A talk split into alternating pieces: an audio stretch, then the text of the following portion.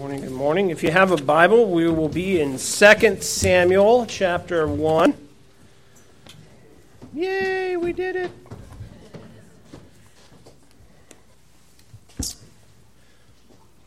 Yeah, so we were going to go all the way to chapter 2, verse 7. Uh, yesterday at 4 o'clock, I decided that was too much. so we're going to go all the way through the end of David's song. So before we do uh, look at 1 Samuel 1 1 through 27, let's pray to the Lord God together. Father, we thank you so much for your goodness and kindness to us. We thank you for this day that you have set aside in which we enter your courts to worship you and commune with you and fellowship uh, with you and with one another. We pray, Lord, that you would open this word to us now, that you would. Um, as you show us your heart, Lord, in the life of David, we pray that we would um, love you more, that we would, uh, Lord, be drawn to you. The affections of our hearts would be drawn to you, that we would look to you and pursue you, Lord, and adore you more. We thank you and we praise you in the name of your Son, and amen. Now imagine for a moment, imagine for a moment that a great prize had been promised to you. A great prize, a million dollars, say, or a house in the Bahamas, or your own private jet. How would you feel after a long wait- waiting period of receiving that glorious gift. How would you feel? Now, on the flip side of that, say you were persecuted. You were persecuted cruelly. You were hunted like a dog. You, you, you fled and ran with your wife and your children and your friends, and you lived in the wilderness, and, and everywhere you went, this, this particular person was attempting to kill you. And then imagine how you would feel when you found out he had, he had died. How would you feel? Would you feel thrilled? Would you feel joy? Would you rejoice? I have a hard time believing that any of us would not feel anything but a great sense of joy and relief. But what we see in the first chapter of 2 Samuel is um, David's response to two things. One, he receives the scepter and the crown that he was promised, that he's been waiting for, and he receives news that the man who was hunting him is dead. And what we see is not rejoicing. What we see is not singing uh, out loud, right? Having a big party, slaughtering fattened calf, inviting all of his friends over, opening the bottles of wine. That's not what we see. What we see is mourning. What we see is sadness. What we see is how David responds here is, is, is the exact opposite of how most people would respond. And, and I think what, what is going on partially is that God has said, Yahweh said, I, I don't judge like you, I judge the heart. And this is a man whose heart is after me. And, and what he wants to do now is demonstrate the wisdom of his choice by showing us David's heart. He wants to show us why, of all men, he chose David. And I think that is what's going on. That is what's going on. Now, what, what, what is interesting all through 1 Samuel is we're not told a lot about how David feels about things. We're not, we're not, you know, he doesn't say much about Jonathan. We're told a lot about what Jonathan thinks about David. We're told what, what Michal, his, uh, David's wife, feels about David. But we're not told a lot about what David thinks about these things. It's kind of hidden. His inner mo- emotional life is hidden largely from the reader. And I think it's because this big reveal was coming. God wants us to see what the heart of a true king looks like. God wants us to see what his heart is like. And so he's been saving and saving and saving this emotional outburst, in the sense of David, until this moment, when it would come at the moment uh, when we would least expect it. Because sin, right, is not something that David, uh, it's not something that he likes. He does not like it, he hates it. He hates death, he hates sin, he hates wickedness, and even though Saul is his enemy, he, he hates sin and wickedness and evil more than he hates Saul. Now, is that true of any of us? Do we hate the things that God hates more than we hate our personal enemies? Do you hate death more than you hate Joe Biden? If you could get rid of death or Joe Biden, what would you choose? Now, I mean, it seems like what, what's one and the same? Thank you for making my point. Thank you for making my point. Right? If we could get rid of our enemies, we'd do it. We, and when we found out that our enemies were dead, we, I would find out where the grave is and I'd dance on it. Um, that is a joke that I've probably made more times than I ought to have in my life. Uh, it's one of my favorite ones. Let's find out where Hitler is buried and let's dance on his grave, baby. And that is how I would respond if I were David. But that's not what he does. He, it, it is remarkable how he receives this news. Upon hearing of the death of his friend Jonathan and his enemy Saul, David tears his clothes and assumes a demeanor of grief and mourning. Now, everybody um, else, right, thinks what of David? If, if, if I were the Amalekite who comes and brings news of Saul, if I were an Israelite in those days, if I were the Philistines, right, you watch what, what David is doing. He's being pursued by Saul. He goes into the wilderness. He goes into the, um, to live amongst the Philistines. He's raiding the Israelites. He's trying to go to war against the Israelites. It appears a certain way. And the judgment of men is demonstrated in, in what the Amalekite does, because the Amalekite comes thinking he's going to get a reward, thinking that he's coming with good news that David is going to rejoice in. And it is not news that David rejoices in. Everybody thinks he's some sort of Machiavellian, Trump like character, right? Who, who's going to play power politics like most people are going to play power politics. And David isn't. He's not that kind of person. He demonstrates that he is not only ready, but absolutely the right choice to be the king of Israel. God judges the heart, and we judge by the, by the outward appearance, and that is put on display here. Now, when a Christian father, uh, Christian leader falls, um, how do you respond? When there's, you know, if, if, we heard of some Christian leader who we know is teaching things that are not exactly orthodox, that has a huge following, that makes lots of money, he gets on the circuit, everybody knows his name, everybody buys his books. When, when you hear of that guy running off with the secretary, do you rejoice at such news? Right? Do, when you hear of a church down the street that is proclaiming the gospel, even though it's not doing it very well, and it closes, do you rejoice?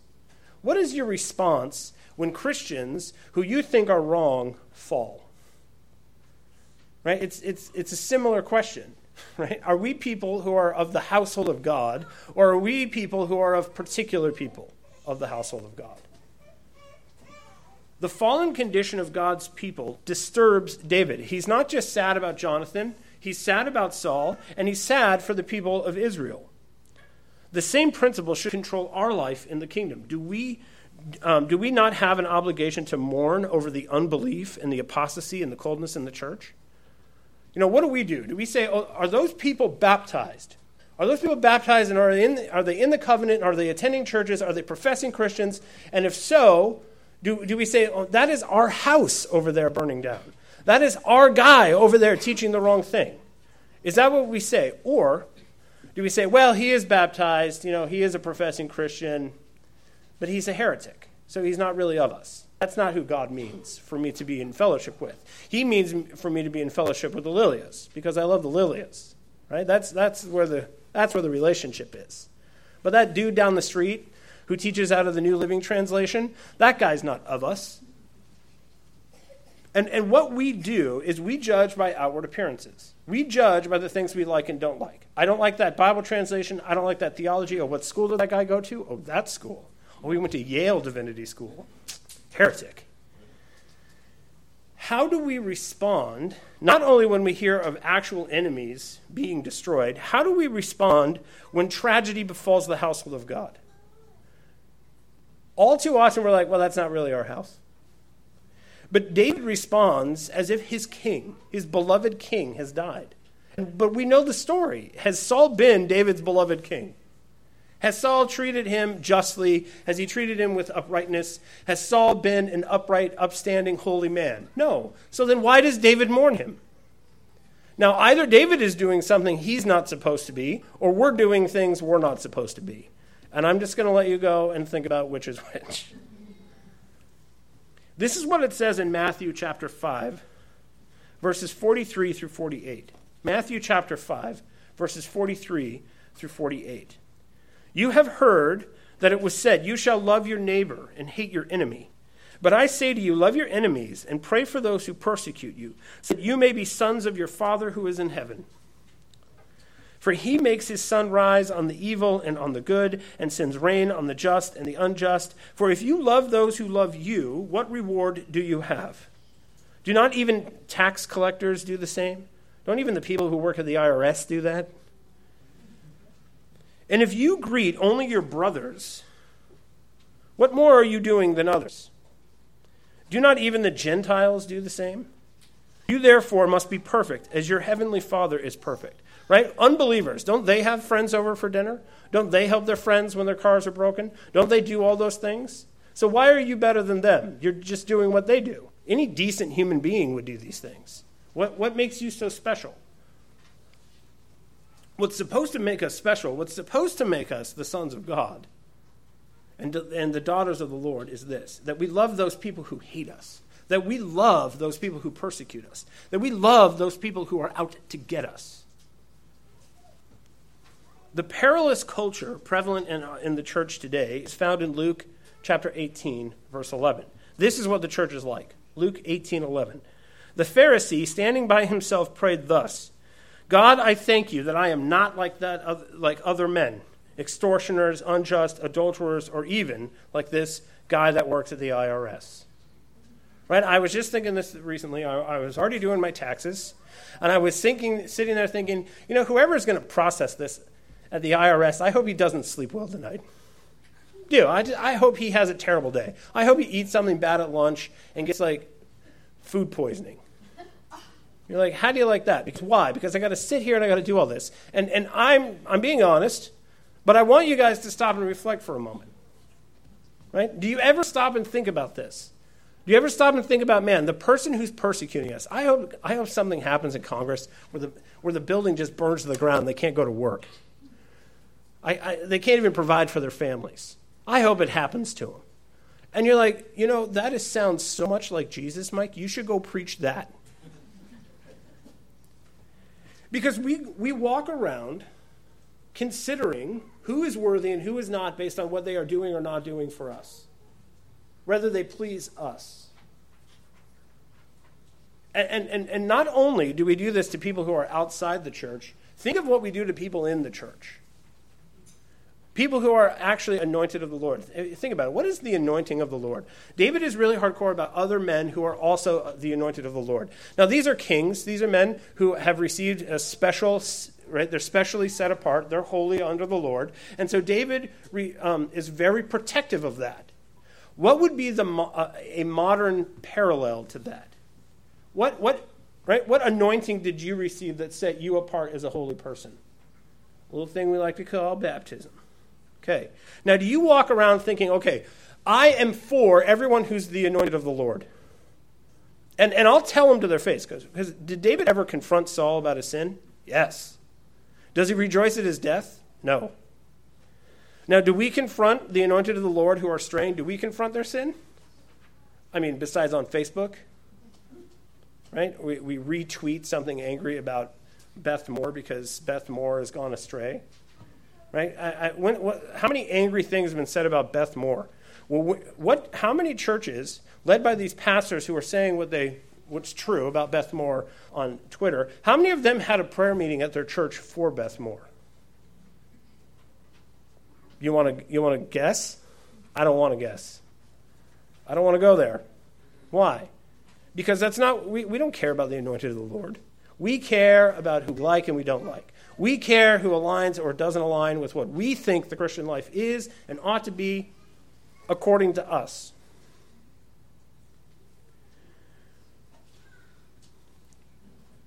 And we think, you know, God's perfect and He's the only one that can be perfect. You're not Jesus. Get over yourself. And yet we have a man right here in the middle, middle of the Bible named David who is someone who does really have a heart after God, who really does. He's, he is just a man. And, and, and, and he's a great man, don't get me wrong, but he is in fact just a man. He is demonstrating that it is possible to protect the anointing of the Lord, to protect the household of God, to be emotional and, and, and invested in the people of God, whether you like them or not. And, and partially, why we find ourselves in the state we find ourselves in is because we often hate the household of God more than the unbelievers.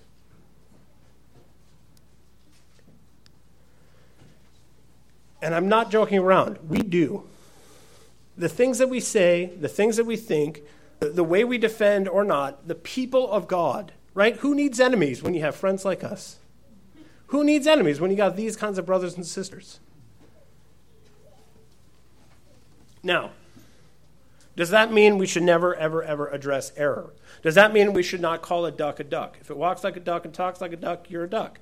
If you walk like a heretic and you talk like a heretic, you're a heretic, but you're my heretic. Right? Why don't we talk like that? Like, think about your own family. Right? Think about your own family. Imagine if you had an estranged brother and he suddenly showed up on your front door. Would you say, go away? Would you say, I don't, I don't know where you've been, I don't know what you've been up to, I don't know what's going on in your life, I don't care? Or would you feel some sense, because their last name was the same as yours, to do something for them? To ask, right? Oh my gosh, it's you. Where have you been? What have you been up to? Come in, sit down, have, right? And, and, and yet, those who have estranged themselves from the household of God, how do we treat them? Oh, that guy fell? Finally. Was, and then you go on, you know, Christianity Today and you read as much as you can. Oh, yeah, look at that. Look at all the dirty little details. Right? I'm glad. Finally. That's how we treat these people. And, and is that how Jesus treated everyone in Israel? Is that how David treats Saul? If anybody had the right to hate someone and to rejoice over, the, over somebody's death, isn't it David? It's like, I can't even imagine what I, would be like. David, David, David, this is Saul we're talking about. You can smile. It's okay. Right? Rejoice just a little. I won't tell anyone. Go in your tent and rejoice there where nobody can see it. I would be a little dumbstruck by this level of magnanimity, this level of grace and love for somebody who he really has no reason to love, except for the fact that they're in the same household, God's household.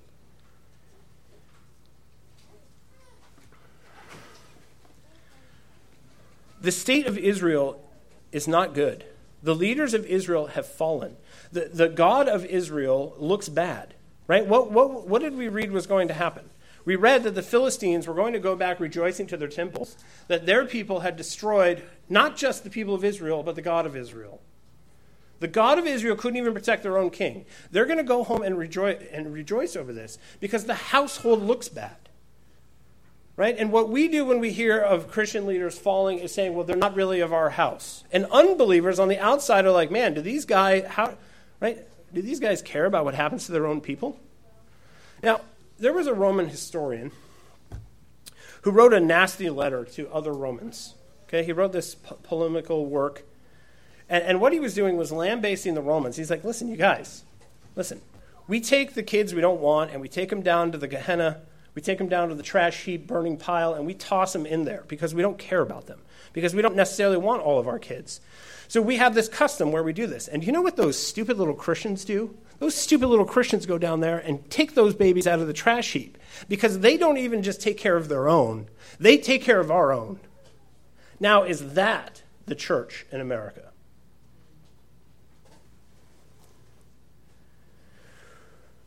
What I love about this book is that if you, if you sit down and prayerfully consider what God is telling us in the book of Samuel, it demonstrates that we are not who we think we are, and it is much worse than we realize. Because I, I, I was almost sucked into the whole Machiavellian game. I was almost going to be like, you know, you know how David's been deceptive this whole time? Look at this deception here where he makes everybody think he cares about Saul. And it was tempting to go there because I, I, I am so cynical, I don't really believe it.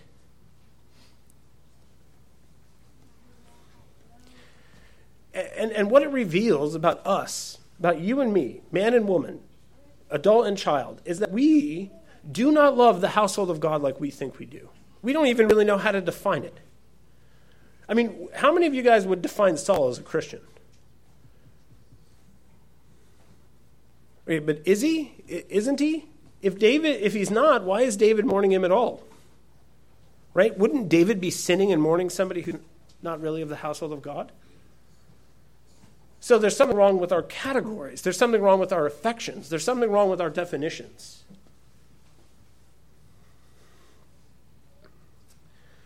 What we're going to see after this, what th- these first two chapters, is we see what the heart of God is for his people. We see what the heart of a true king is. We see what a real father ought to be like, what a real Christian man ought to be like, what a real Christian ought to be like.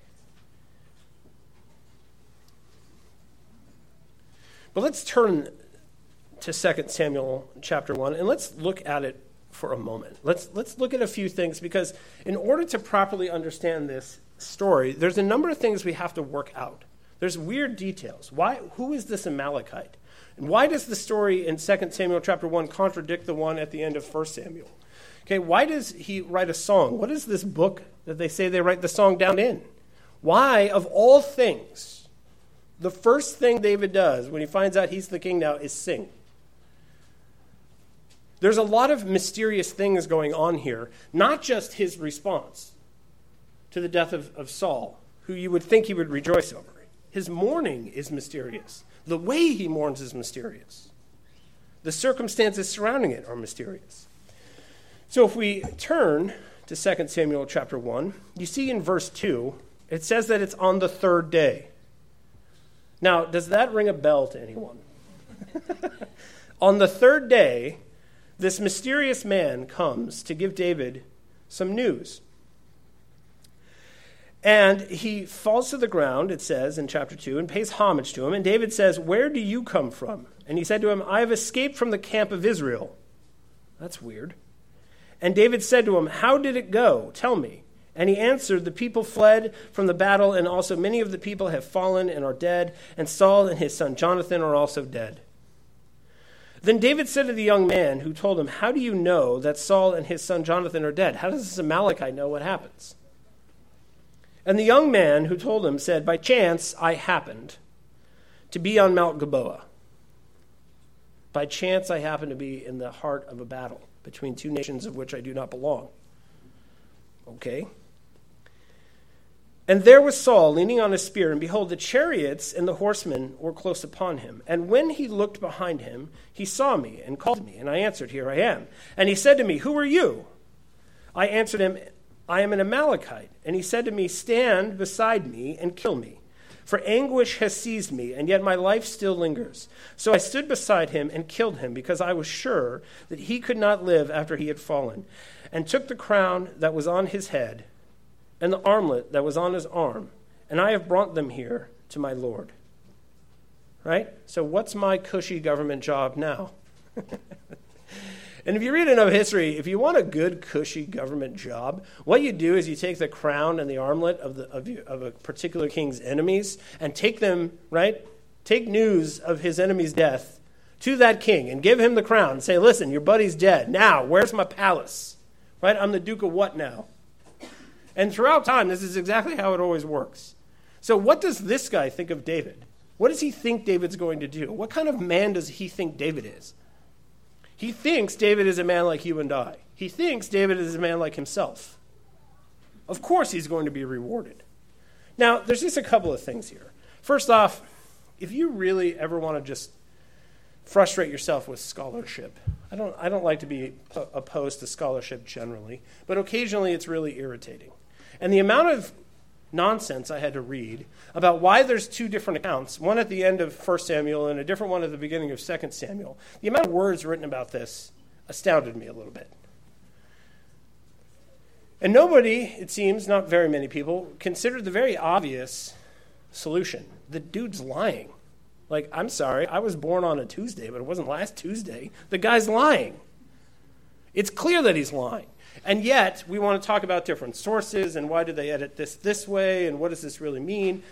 We know the story. God already told us what happened.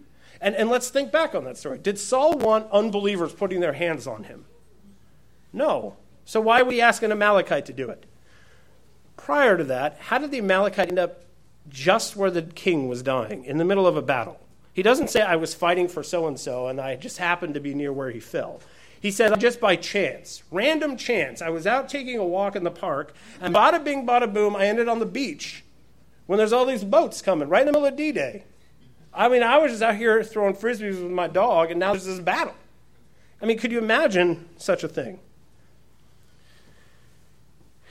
Nobody happens by chance to fall into the most intense portion of a battle because also where kings are fighting, right? If you ever want to know um, where to, how to find a king, or the, the mightiest men of a battle, you go to where all the dead bodies are, and where the most dead bodies are was the most important place. Uh, and this is true. I've been on a number of battlefields in America and Europe where they fought with swords and guns, and it's always true. The biggest pile of dead bodies is always where the fiercest fighting was, where the best men were, or the king was. So it's actually not hard to find a king in a battle like this. and we remember that the Philistines didn't come and plunder things right away. It took them a few days to get there. So there was a window of time where there is just a bunch of dead bodies because all the, all the Israelites ran away and they were terrified. And the birds come out there and start eating the bodies. Like God said, He cursed Israel and He said, This is what will happen to you. And that's what's happening to them. So this Amalekite's like, Well, I'm going to go get me some treasure.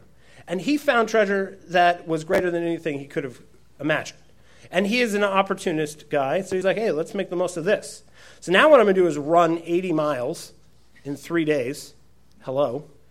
First off, that, that's like, come on. You really want to, you got to want it.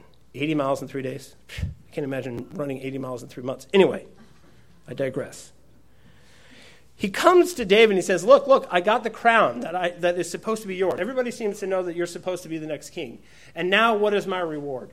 And David's reward is he tears his clothes, he cries out, he puts ashes on his head, he, he takes on the office of mourning, and then he says, Chop this dude's head off. Now, here's an interesting ethical question. If we know he didn't really kill Saul, is David putting him to death unjustly? Right? And, and this is um, this is in policing. It's really funny how it works. You know, um, if you ever want to get somebody to, uh, if you want to try to get someone to admit to a crime, what you do is you accuse them of a much worse crime than what you actually thought they committed. Like, man, you killed that guy? I didn't. I didn't kill him. I just hit him. Oh, oh you hit him. Oh, so you were there. and the amount of times that this works in policing is amazing.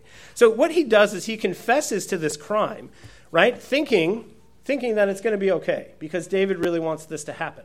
But has he actually committed crimes? Has he gone to a battlefield, right, and marred the body of Israel's king? Did he carry the king away? Or did he leave him there? And did he rob him? Right? This guy deserves death, one way or the other. There's some irony in the fact that it's an Amalekite because the reason that Saul fell originally is because he plundered some Amalekites and didn't put their king to death. And now what you have is an Amalekite who allegedly is putting him to death and plundering him. So the sin that he, right, the thing that Saul was supposed to do comes back to haunt him here in the end. The Amalekites are, are the, the last person that deals with his body, as far as David is concerned, as an Amalekite. Which is, that's what, right? He failed to properly address the Amalekite issue earlier. And this is yet another odd example of if you don't be putting sin to death, it will put you to death. Right? Be killing sin or it will kill you. You deal with the Amalekites the way you're supposed to, or the Amalekites are going to come back to visit you in a much worse way. David sees right through this whole nonsense. He sees that it's a lie. And he knows that this guy deserves death. So instead of honoring this person, all Israel watches him punish this person.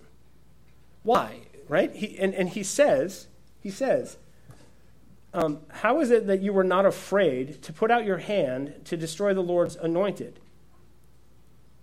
It's verse 14. How, how, how is it that you were not afraid to touch him? He doesn't say slay him, he says touch him. So even if he comes upon the dead body, why are you putting your hands on the anointed of the Lord? Now, do you love the anointed of the Lord that much? Think how much love he has for the household of God that if you go messing around with a family member of mine, you're going to pay. Right? Or we hear some secularists making fun of some pastor we don't like, and we're like, oh, you don't know the half of it. Right? Put your hands all over that guy. I don't care about that guy. Say whatever you want about that guy. Do whatever you want to that guy. The fact that Saul was the anointed of the Lord, regardless of what he had ever done, meant that he was sacrosanct. David has demonstrated this. It doesn't matter what he's doing. The Lord has anointed that one. God has saved that person. God has set that person aside. That person is wholly under the Lord. And, and even though they're doing things that they ought not do, I'm not going to put my hands on him. And I'm going to avenge him. That is a love for the household of God that we could use in this day and age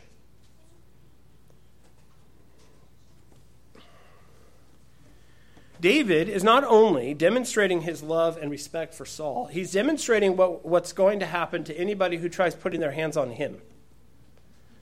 And this is partially how justice is supposed to work. The reason that you put certain uh, put people to death for certain crimes is to actually terrify people from committing those crimes. That, that's one of the functions of the law. Is you're supposed to punish people to terrify the citizens from committing the same kinds of crimes.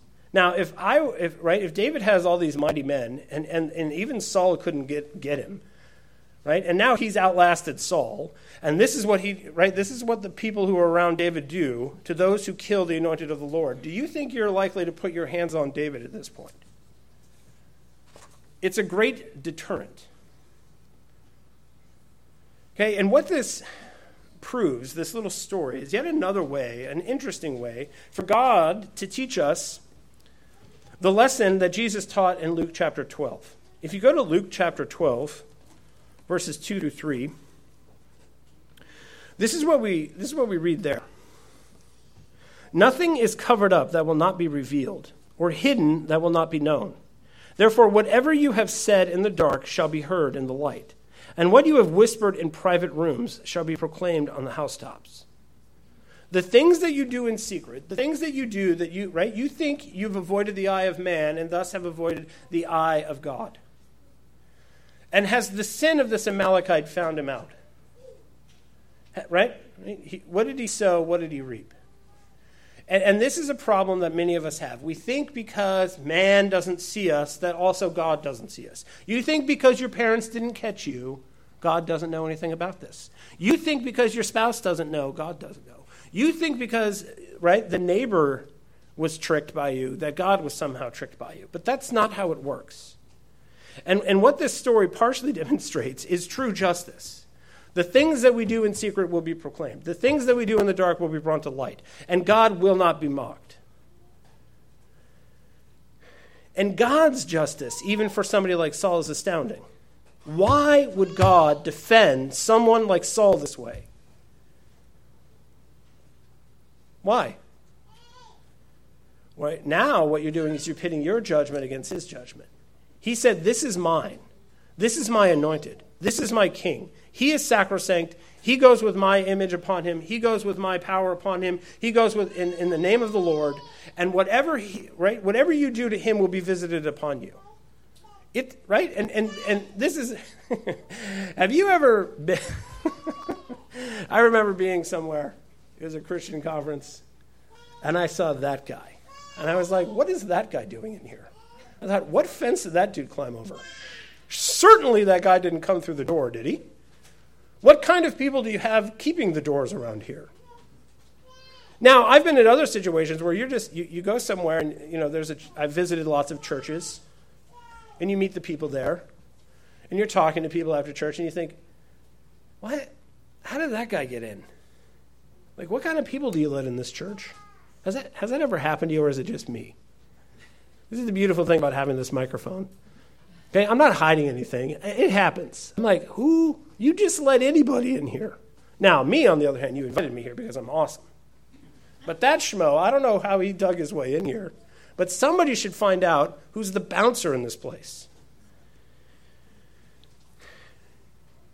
Right? If, if, if God saves someone and they're a train wreck, and he puts, he, he puts the water of baptism on them. He brings them into their household. He's working on them, as, right? He's working on them in ways you can't even imagine. What we, what we want to do is stand in judgment of those people. What we want to do is decide who's in and out. What we want to decide is who is of God and who is not. And what David is demonstrating here is that it's not up to him to decide who's in or who's out. What's up to him is how he responds, how he guards, how he protects, how he addresses. Because did he not address Saul? Right? I'm not advocating for you just take whatever people do and it's fine. No, he absolutely addresses Saul because Saul is his. Saul is his king, his brother, his a member of his household because their God is Yahweh. If we need that kind of defense of the people of God, that kind of love for the people of God. And, and this is what John, right? John, John the apostle in his epistles says what? You're a Christian if you're a believer. You're, you're a Christian if you are baptized. You're a Christian if you take communion. Go and read the letters of John. What does he say? It's the love for the brothers. It's the love for the brothers. You are a person, you are a, a member of God's household based on your love for the people in that household. And, and it turns the whole external religiosity thing on its head. You mean I can't just go and do all these things? I actually have to have real affection for these people? But look at who you saved. Look at who's here. Eh.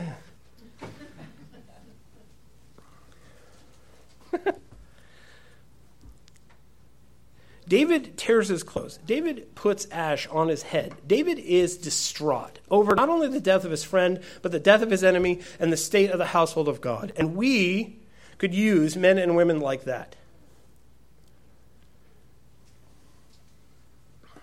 Now, going forward from here, David it's, it's actually very beneficial for David. He has the crown, he has the scepter, and he has all these witnesses. He did not go and kill Saul to get them. He did not go out and defile the, the body of Saul to get these things. There is this great testimony now that he is not the one behind the fall of Saul. He is not the one who brought him to his demise. He did not rob a corpse. He was given these things. And what did he do to the person who took them from Saul? He put him to death, justly. This is going to matter a lot as David goes here because David cares about the unity of God's people. Everything he's going to do in the next couple of chapters is, not trying to just ascend to the throne in might and valor, but he's trying to unite the people of God. And he's doing all kinds of things to demonstrate that he's not out for self, he's out for the household. And this is one of them. See, look, I have these things. And, and the man who brought them to me has now been put to death justly and as he ought to have done. And now let's, let, right? Let us now gather around the throne. Let us gather as the people of God. Let us build upon this unity. And so the first thing that he does is write a song. Now, how many of you, if you won a million dollars, how many of you, if you got that great prize that you were waiting for, right? How many of you sit down and compose poetry about it? Write a song about it? And, and, and what we find is not only the, his emotional state, but how he expresses it. What, is, what does a true king look like? What is the house, household of God like? It, it's full of people who love their enemies who sing. So he composes this song what, for himself and for his own men about how Saul sucks and he's awesome? No, he composes this song, right, full of grief over the fall of both Jonathan and Saul, and he writes it for the whole household. Right? If we go back, it says, And David lamented with this lamentation over Saul and Jonathan his son. And he said, It should be taught to the people of Judah, behold, it is written in the book of Jasher. Now, what's the book of Jasher? Because he says the, the tribe of Saul, but what's the book of Jasher? It was preserved in, in, in, a book that has been lost, that is referred to as Jasher. Spanning hundreds of years, the book of Jasher is believed to be the hymn book used in tabernacle wor- worship. It's mentioned in the book of Joshua. Uh, I did this way back when we did the series on, I did a short series on the Psalms. And the Psalms are, are compilations of, a, of songs taken from a bunch of different songbooks that Israel had in its, throughout its history. And the latter prophets, much like they uh, organized the history of Israel, they organized the songs of Israel. And there's a book that's mentioned in Joshua and here, and this is a book that they carried around, and David writes this in there for the tabernacle worship of, worship of all of Israel. It's called the Scroll of the Righteous, and it's referred to, but nobody actually has a physical copy. But it was absorbed into the, into the rest of Scripture. Now, a structural feature of 1 and 2 Samuel is the use of verse, of poetry, of song. Near the beginning of the book, the Song of Hannah appeared, which celebrated not only the birth of Samuel, but the beginning of a revival in Israel. And now 2 Samuel begins with a song. It's instructive to the kind of king Israel is supposed to have. They're supposed to have a singing king. Israel always had hymn books. They always had a, what they called a song leader in, in, the structure of Israel, it wasn't just important to have priests, it wasn't just important to have prophets, now a king. What they have to have for the people of God is a song leader. Who's going to stand up and lead us in song? Deuteronomy 31, verse 19 says, Now therefore write this song and teach it to the people of Israel, put it in their mouths, that this song may be a witness for me against the people of Israel. This is Moses speaking. Moses was the first great song leader. He demonstrated that he was the prophet of God. He demonstrated that he was God's son because the first thing he does after the Red Sea is compose a song that he teaches everyone. And at, at the end of his life, he teaches them a song. There's another book, the book of the wars of Yahweh, which is mentioned in Numbers chapter 21. It's also a, a, book full of songs that, that the people of Israel sang because that's how they responded. Through the, through the, it was compiled earlier after they had fought all these different battles.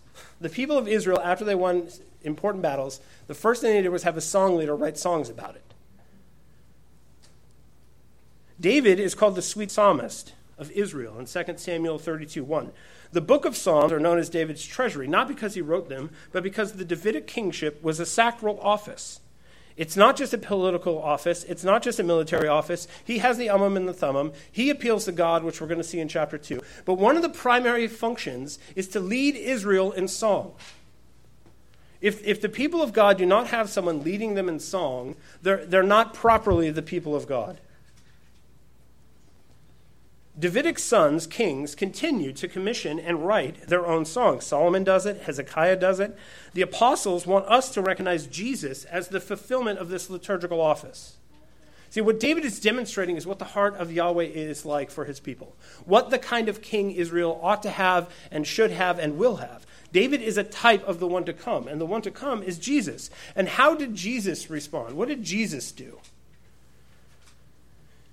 Paul quotes Psalm 1849 in, in Romans 15, 8 through 9. So what, what you see is you go into the apostles, and you have these quotes where they're quoting from the Psalms in the New Testament. And in Romans, we read this For I tell you that Christ became a servant to the circumcised and to the Gentiles, that they might glorify God for his mercy. As it is written, Therefore I will praise you among the Gentiles and sing to your name. The, these prophetic utterances in the book of Psalms are fulfilled in Christ. Jesus didn't come just healing people, Jesus didn't come just turning uh, water into wine. He came and he sang.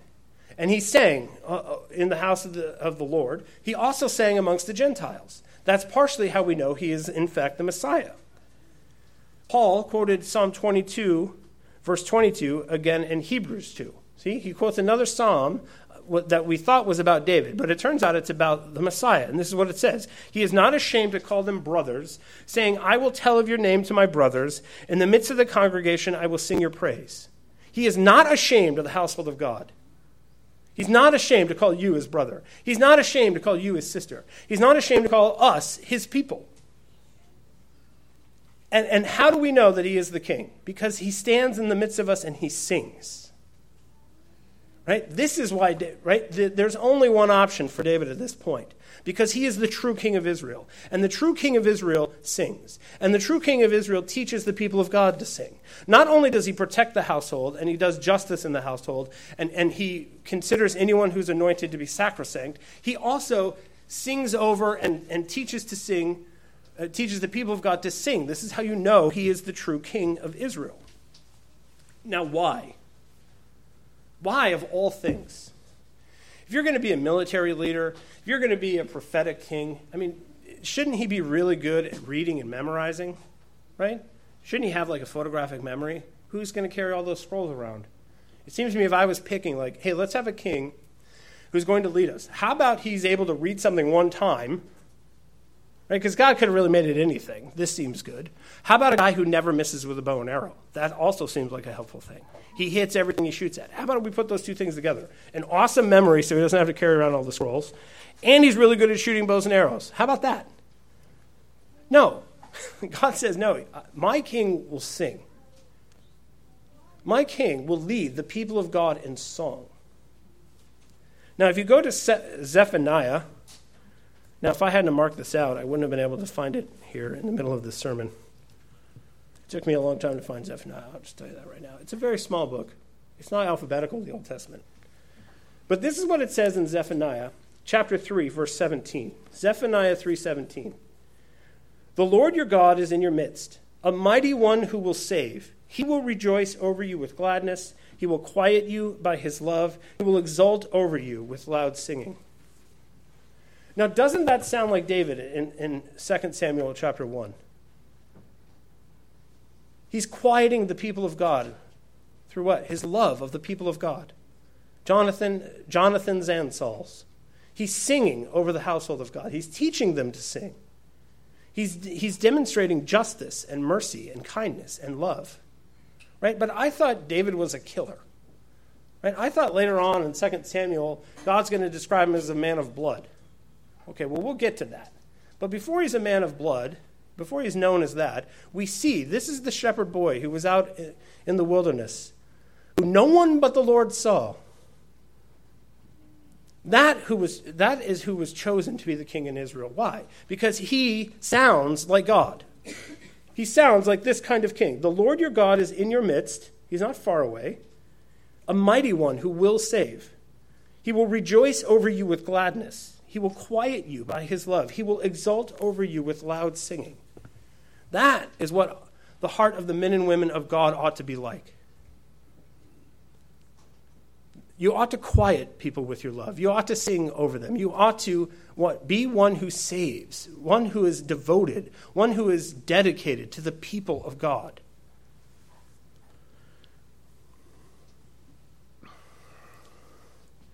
Now, the last thing I want to mention here is something that also, I mean, it's, it's sometimes hard to pick songs for a church.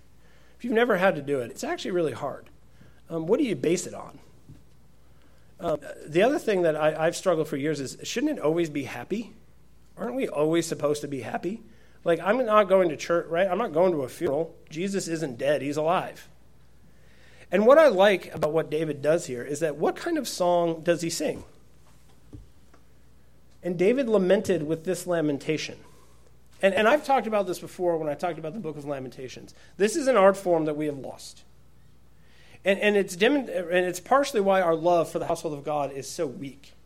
Because we know how to rejoice with people who rejoice. I've been in this church now, what is it, 17 years, 16 years? I will, I will testify.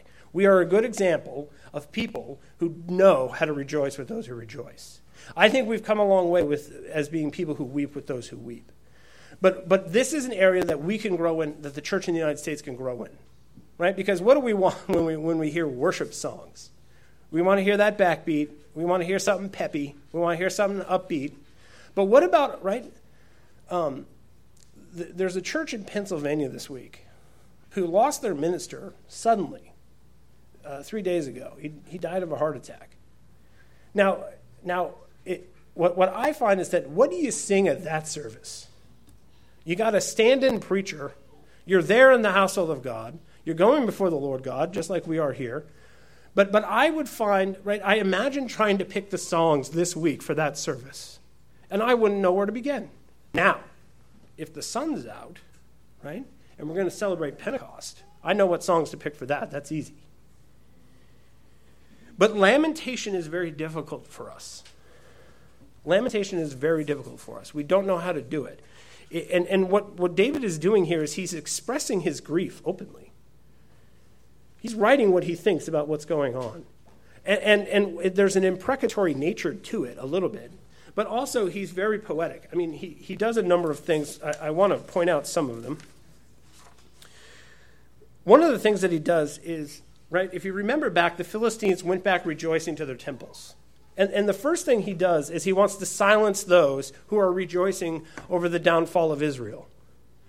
David says, Your glory, O Israel, is slain on your high places. How the mighty have fallen. Tell it in Gath, publish it in the streets of Ascalon, lest the daughters of the Philistines rejoice, lest the daughters of the circumcised exult. The first thing that he wants to do is it's, it's imprecatory because he wants the worshiping of the pagans to cease. That's the first thing he wants. He talks about how the household of God is in dire straits, and the first thing he mentions is the worship of the pagans.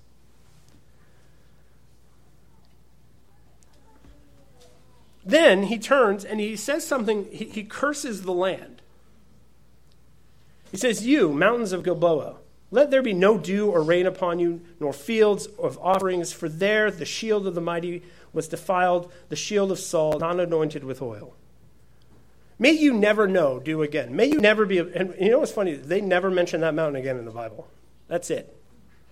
Because this is the king of Israel speaking on behalf of the people of God. And when he curses something, it's cursed indeed. Where two or three are gathered together, what we bind and loose is bound and loosened. What we curse is cursed. What we praise is praised by God. And, that, and, and there is a real power to this that we do not understand. Okay?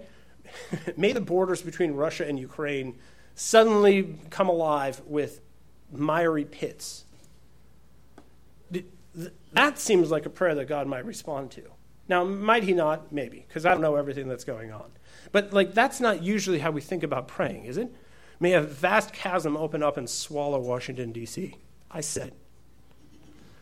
Right? May, may certain places never know the, the sweetness of the dew. Like that is a that is a man who knows God. That is a man who knows the power of God. And that is a powerful prayer. Then what he does is very poetic because he equates the, the weapons of the men with the men themselves. And there's a lot of uh, stuff going on in the Hebrew here. Because what you would do when you're going into battle is you would anoint your shield. Because um, when somebody's trying to stab you, it actually, right, if it's covered in grease, it's a little slippier. Things are going to dodge off there a little faster, a little better. And so you have this anointed shield. And shields are generally a metaphor for kings. Saul is the shield of Israel, and the, the shield has fallen. The shield has fallen. He says, From the blood of the slain, from the fat of the mighty, the bow of Jonathan turned not back, and the sword of Saul returned not empty. Saul and Jonathan, beloved and lovely, in life and death, they were not divided. That's interesting. That's interesting. We'll come back to that. They were swifter than eagles, they were stronger than lions. Oh, I, I, missed it. He says it up here. Okay, you, you mountains of Gilboa, let there be no dew or rain upon you, nor fields or of offerings, for there the shield of the mighty was defiled, the shield of Saul not anointed with oil. So he's making this poetic um, comparison between the unanointed shield and the anointed of the Lord. The shield of Israel, which is Saul, has fallen. It's a physical shield has fallen, and the person has fallen. And, and he expresses himself here beautifully. And does he save all of the beautiful things that he has to save for Jonathan, his friend? No, listen how he's describing this man who, who was his enemy. And, and were Jonathan and Saul divided in life? I read 1 Samuel. What does he mean? I think that that statement tells us a great deal more about Jonathan than anyone. Given everything that was going on between Saul and Jonathan, and David, his close friend, says they weren't divided, means that somebody was not letting their differences divide them. And I don't think it was Saul. I don't think it was Saul. When the household of God is down for the count, when the mighty of Israel fall, what is your response? How do you respond? What do you think of all those men out there who, who are preaching false doctrines, who are preaching things that they ought not to, right? All those people out there who are compromised with paganism. All those men and women out there who have compromised with feminism and with the woke movement and with the social gospel. Are they not of the household of God? Is that for us to decide? Now, should we just take whatever they do and whatever they say at face value and just silently go along with it? No, because, and this is what, right, think about your spouse. If your spouse is in just unbelievable, ridiculous, high handed sin, what's your responsibility in that case? Right? Isn't the marriage covenant that you have part, part of the solution? So, with everything that's wrong in the household of God, isn't this deep covenant based on the blood of the Lord Jesus Christ, right? Part of the solution? That unity that we have that wasn't created by us? Now, are there people in the household of God who need lamentation? Are there people in the household of God who are weeping, who need someone to come and weep with them? Right? Do the people of God need a song leader? That is what, this is what, right? This is one of those sermons where you find out, like, what we're being told is all the things that we need to do to reform the church. We need to take our unity. We need to take the anointing of the Lord seriously. We need to love not only those people that we like, but those people that we don't like. We have got to consider how to express ourselves to the living God in a way that He recognizes. And what does He recognize? He recognizes people who are standing in His midst singing, people who are quieting one another with their love, people who are devoted to one another, regardless of what they do. Is what we do determine how God is devoted to us or not? So, in order to be more like Him, shouldn't we be devoted to people regardless of what they're doing or not doing? Right? C.S. Lewis said, you know, you're forgiving the unforgivable in others because the unforgivable has been forgiven in you. Right? That's what we're doing. We've received something that we did not deserve and we didn't earn. And so we should be people who are ones who are giving undeserved gifts that people didn't earn. Okay, this is not just a story about politics. David isn't Machiavellian. David isn't like you and I. This is why he's the king of Israel. This is why he's a foreshadow of Jesus, right here. This is it. Now, he's going to get into some trouble later. Don't you worry. Feet of clay. But right now, in this moment, this is the heart of God. Doesn't he love you, regardless of what you do? Doesn't he sing over you? Doesn't he quiet you with his love? That is the kind of king, right? That's the kind of man, that's the kind of Christian, this kind of woman that reflects the love of God is seen right here in the first chapters of 2 Samuel. And, and if you want to study what, what, what love is, what unity is, what goodness is, what nobility and, and uprightness is in the household of God, these are the chapters for you. And, and we're going to go on because David isn't done yet. Next week, we're going to come right back here and we're going to go on to see how he responds to this news. And he doesn't respond like us. He's not like us. And we need to be more like him. And that's why the Lord God has given us these chapters to study. Amen. Father, we thank you for your goodness and kindness to us. We thank you for the ministry of David. Lord, we thank you um, for these words that are recorded of him, for this song that he has, he has written. We thank you for Jonathan and for Saul, Lord, and the lessons, good and bad, that we learn from their lives. We pray, Lord God, that as we go from here, that we would consider how to be um, committed and, and show love to your household, Lord. How to be devoted to the household of God in, in a deeper and, and, more meaningful way. That you, I, I pray, God, that you would teach us how to rejoice with those who are rejoicing and to weep with those who are weeping. I pray, God, that we would not simply care about our own concerns and burdens, but that we would care about the, care, uh, the concerns and burdens of the household of God. We thank you and we praise you, and amen.